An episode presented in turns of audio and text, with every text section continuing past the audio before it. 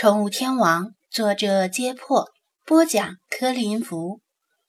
第八百一十七章：佛系母亲。呀！小雪惊恐地从噩梦中醒来，汗水令额前和鬓角的头发都淹湿了，紧紧地贴在皮肤上。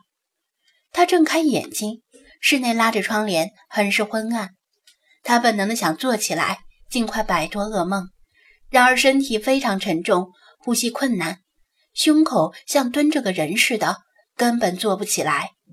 难道是传说中的鬼压床？一想到这个，他的汗更是层层而下。他勉强压抑住心中的惶恐，垂眼向下望去。喵！雪球正趴卧在他的胸口，一脸无辜地盯着他。小雪，去去。下床去！快压死我了！他挥手把雪球赶下床，真正意义上的如释重负。也难怪雪球已经完全成年，十来斤的分量压在胸口，肯定会呼吸困难，做噩梦。他有些困，还想多睡一会儿，但是不行。今天是奇缘水族馆开业的日子，他早就发出了直播预告。要去宠物店做直播。再说，继续赖床的话，母亲肯定又会发牢骚。小雪起床，洗脸刷牙，换了件干爽的睡衣，坐在书桌前愣了一会儿神，直到噩梦被彻底遗忘，这才打开电脑，进入微博。后台有不少私信，他逐一回复处理。绝大部分私信都是友善的粉丝发来的，不过偶尔也会有莫名其妙的辱骂和指责，比如说他做的哪期直播不客观、不公正，他介绍的店铺美食根本不好吃，甚至吃了之后拉肚子。问他到底收了店家多少好处费，是不是充值就能上直播？还有滨海市本地店家的营销号发来的私信。问他接不接广告，愿意花钱请他过去直播一起，多讲些好话。对于后者，他还能够耐着性子礼貌地回复说没兴趣，选择店铺全凭个人喜好。而对于前者，他以前还会很惶恐地表示歉意，但渐渐的只是拉黑了事。因为他发现表示歉意之后，对方并不一定会谅解，反而会把他的回信贴上微博，甚至向他索要赔偿。在一封封的私信中，也有人自称见到了那尊猫神雕像的踪迹。类似的私信几乎每天都有。一旦看到类似的私信，小雪总会将信件单独的复制一份到文档里。然而，只要稍加分析，就能发现私信里的爆料可信度存疑。经常有两三个人在同一天声称在两三个不同的地方看到猫神雕像，除非猫神雕像会飞，否则就是有人故意恶作剧，或者是想骗奖励。重赏之下，并不只是会有勇夫，也会有骗子。更恶劣的可能，他不愿去多想，因为有些地点是人迹罕至之处，比如说市郊荒弃多年的烂尾楼。他将这些爆料稍加筛选，剔除那些过于荒谬和矛盾的爆料，将剩下的全部集中在一份文档之上，打印出来，准备今天交给张子安。小雪对猫神雕像失踪的事情很好奇。因为这雕像是他送的，然后又离奇失踪，他挺想出力帮忙的，反正总比无聊的待在家里强。吱，打印机吐出 A4 复写纸，差不多忙完的时候，雪球挖着他的裤脚，喵喵叫着，似乎是想爬到他的腿上。哎呀，雪球，你好沉，我都快抱不动你了。小雪试着把他抱起来。胳膊立刻感受到沉甸甸的分量。想当初，他从宠物店把它带回家时，它还像个毛球一样，转眼就长得这么大了。走，下楼吃饭去。他抱着雪球，噔噔噔的下了楼。餐厅上已经摆好了早餐。母亲斜睨他一眼：“哟，今天太阳打西边出来了，居然没叫你就自己下来了。”虽然明知是讥讽，但小雪还是很高兴的，晃晃脑袋，因为如果生气，就正中母亲下怀。她把雪球放在地板上，那里已经摆好了她的早餐，餐盘是加高的，适合波斯猫这样的扁脸猫使用。以免食物的残渣全粘到脸上。小雪也坐到餐厅，随意掸了掸衣服，就要伸手去抓面包。啪！母亲准确地拍在她的手背上，去洗手。小雪无奈地跑到楼下的洗手间，洗完手重新回来。你看看你的衣服上全是猫毛，你的房间里也是。不知道的还以为我养了两只猫呢。母亲数落道。小雪低头一看，刚换上的睡衣只是抱了雪球几分钟，胸前就挂着很多又长又白的猫毛。这跟我没有关系呀，是雪球在掉毛吧？他辩解的同时抓起面包。掉毛就算跟你没关系了。你要是每天给它梳毛，它至于掉这么多毛？算了，你今天要去宠物店是吧？顺便给雪球把毛剃短一点儿。母亲命令道：“不要！”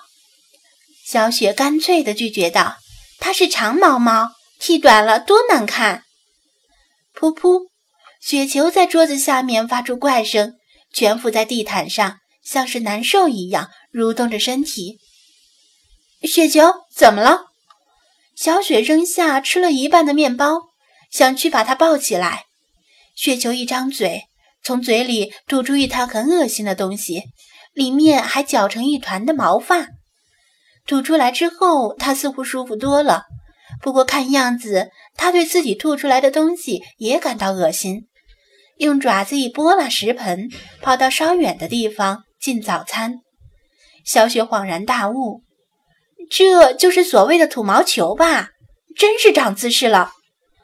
他嗯嗯的跳下餐椅，想赶紧溜掉，但被母亲一把揪住衣领，冷冷地说道：“它是你带回来的猫，这摊东西你负责收拾，不许推给保洁阿姨。”真倒霉！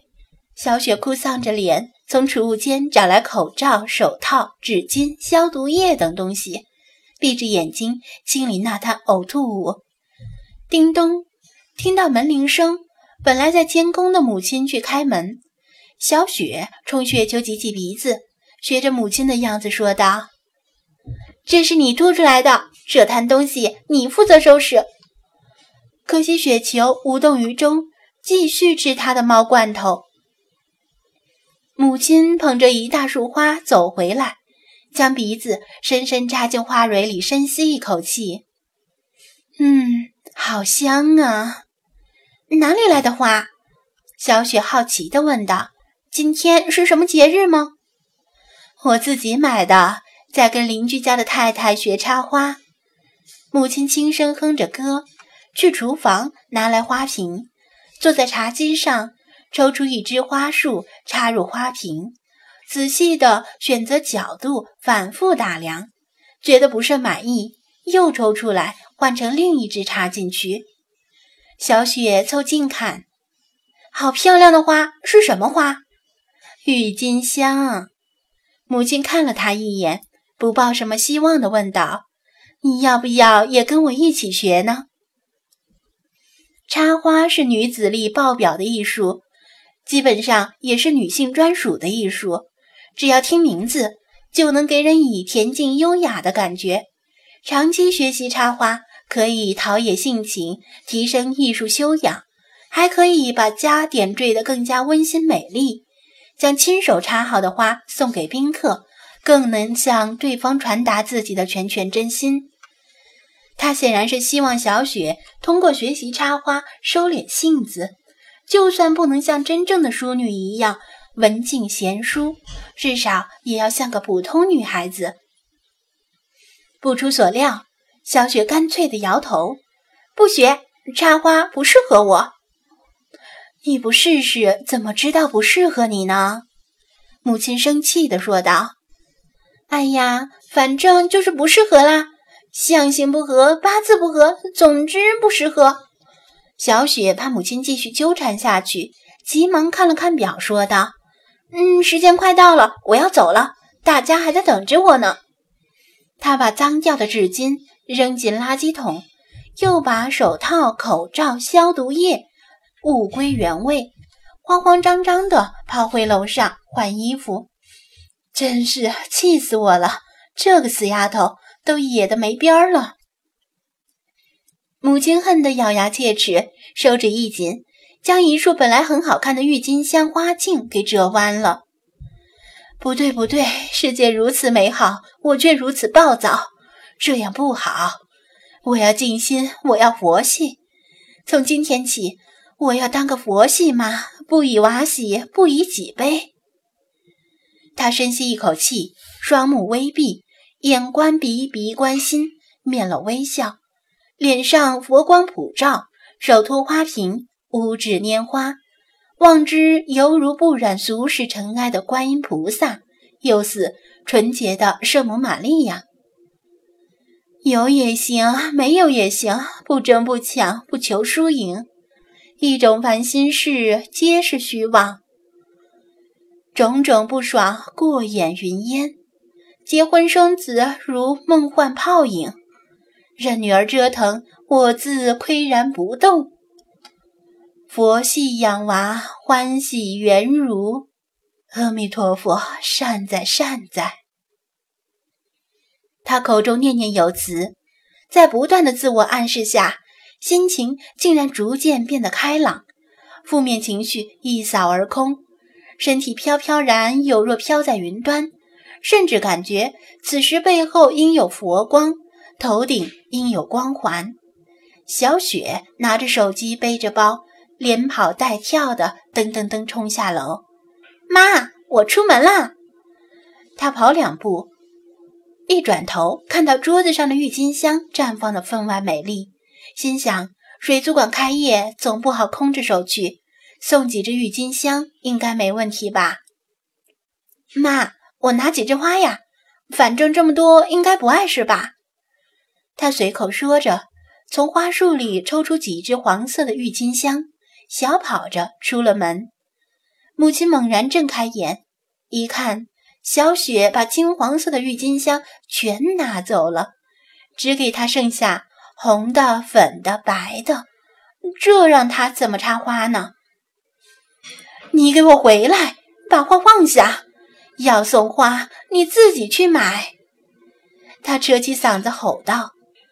可惜小雪已经跑远了，听不到他的吼声。果然，他还是当不了佛系母亲。